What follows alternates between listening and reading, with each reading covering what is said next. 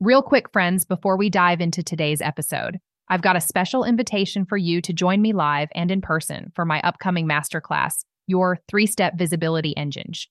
In this class, I'm giving you the juicy secrets to my playbook on showing up in front of a bigger audience and how you can create your playbook to use on rinse and repeat. Grab your seat at podcasther.com forward slash masterclass. See you there.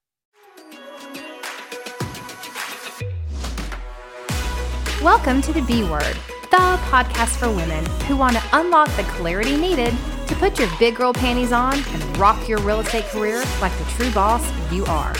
I'm Joanne Bolt, your host, and together we'll dive into the things your broker doesn't teach you in order to own your own truth, disown the things getting in your way to finding your place, and stop apologizing for the obstacles you have to overcome along the way.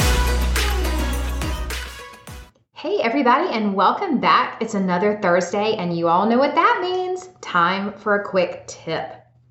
This one comes from Becky in Idaho, of all places. So, Becky, thanks for joining in and listening. Becky wrote in and to our text hotline and said, Hey, Joanne, I'm a brand new agent and I'm thinking I should probably join a team. What should I look for?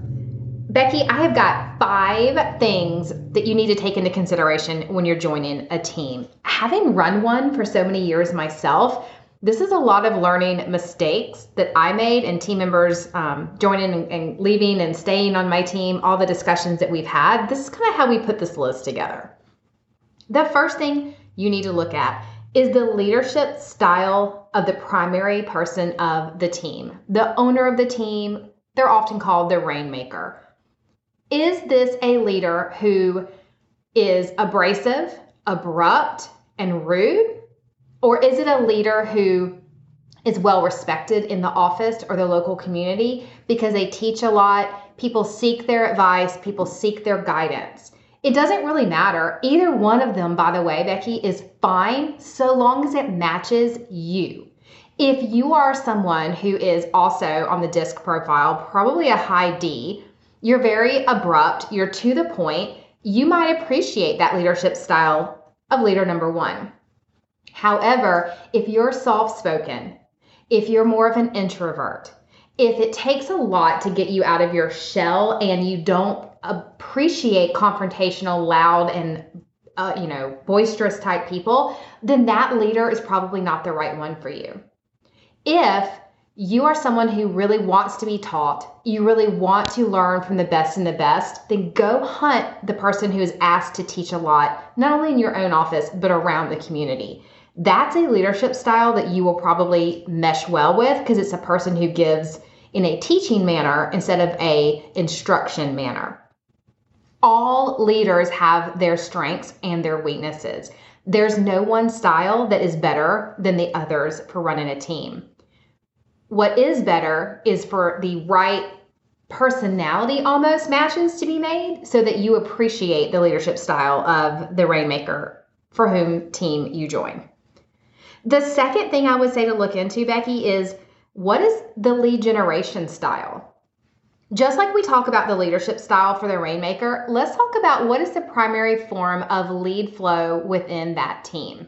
Now, I do want to pause for a second and say you should never walk into a team with the expectation of getting free leads. Girl, you got to earn those leads. However, it is important to note that if you are looking at a team whose primary source of business, lead generation, is cold calling for sale by owners or expireds or circle prospecting one to two hours a day, and you would rather slit your wrist then do that because what you really want to do is make homemade cookies and deliver them to your sphere of influence. That's a mismatch of lead generation styles, and you are not going to love being on a team that does not push the sphere based, relationship based model for obtaining business. So, I know you're new in the business and you probably are wondering, well, I don't even know what my style is because I have no business. But ask yourself this if taught how to properly get on the phone for an hour or two a day and dial for dollars does not give you the heebie jeebies, then maybe that's an okay style for you. And a transactional call all day long team is a good fit. If the thought of that does give you the heebie jeebies, hunt a team and ask them specifically what is your main lead generation source? All teams can give you all kind of answers. Now, they may tell you that, yeah, okay, we do paid leads from realtor.com or Ojo, and that's fine. That can be one of the sources of leads, but what's the primary source? How does the rainmaker herself or himself get those leads? Because if you really want a sphere based business, join a sphere based team. If you want a high volume, high transaction business, join a team that makes a lot of phone calls every single day because you want to learn the style of business that matches how you want to do business. And okay, number three. Ooh, this is my favorite one culture. Go meet the rest of the team. If you're seriously interested in seeking an opportunity in a team, find out who is on the team currently and take them to lunch. Go grab a coffee or a cocktail. Don't ask them about the team. I will repeat that. Don't ask them about the team. You're not there to interview them about the team necessarily. What you want to do is find out who they are as people. Are the rest of the team people that you would want to hang out with? Would you want to go to dinner with them? Would you want to pick the phone up and call them on a daily basis? Do you trust the advice that they give you? Do they sound like bumbling idiots when they talk, or are they thoroughly knowledgeable, enjoyable, and not stuck up at all to be around? If you have a great experience with the team members, then the culture of the team is most likely one you're going to enjoy. Yes, there are all personalities that join a team, and the best teams have a variety of personalities on them, and that's what makes them well rounded and strong. But ultimately, if there are three other agents on a team and you go to lunch with all three of them and you only liked one of them, I would keep looking for other teams, girlfriend, because they are out there. But if you took all three of them for coffee, even if it was at the same time, and were rolling in the floor laughing because you felt so comfortable with them, that may be a team that you want to continue to pursue. Number four, when you meet with the rainmaker or their head admin, ask what the expectations are of being on the team. It's okay to find out what they are looking for you to do. Are they looking for you to spend two hours a day lead generating on the phone? Are they looking for you to show up once a month at a client happy hour? Are they looking for you to provide 100 names into a database right off the bat, you know, right off the bat? Are they looking for you fill in the blank? Go ahead and find out now. Because quite frankly, if their expectations of a team member are not something you feel you can commit to and live up to, it's not the right team for you. But don't sell yourself short. They may ask you that to go ahead and lead generate 2 hours a day, but not tell you exactly what hours those generation have to be.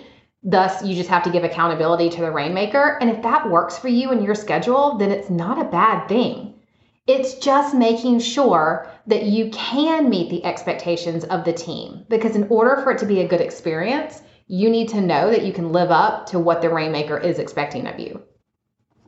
Number five, go ahead and ask for a copy of the team contract. And if they don't have one, go ahead and walk away and find a team that does.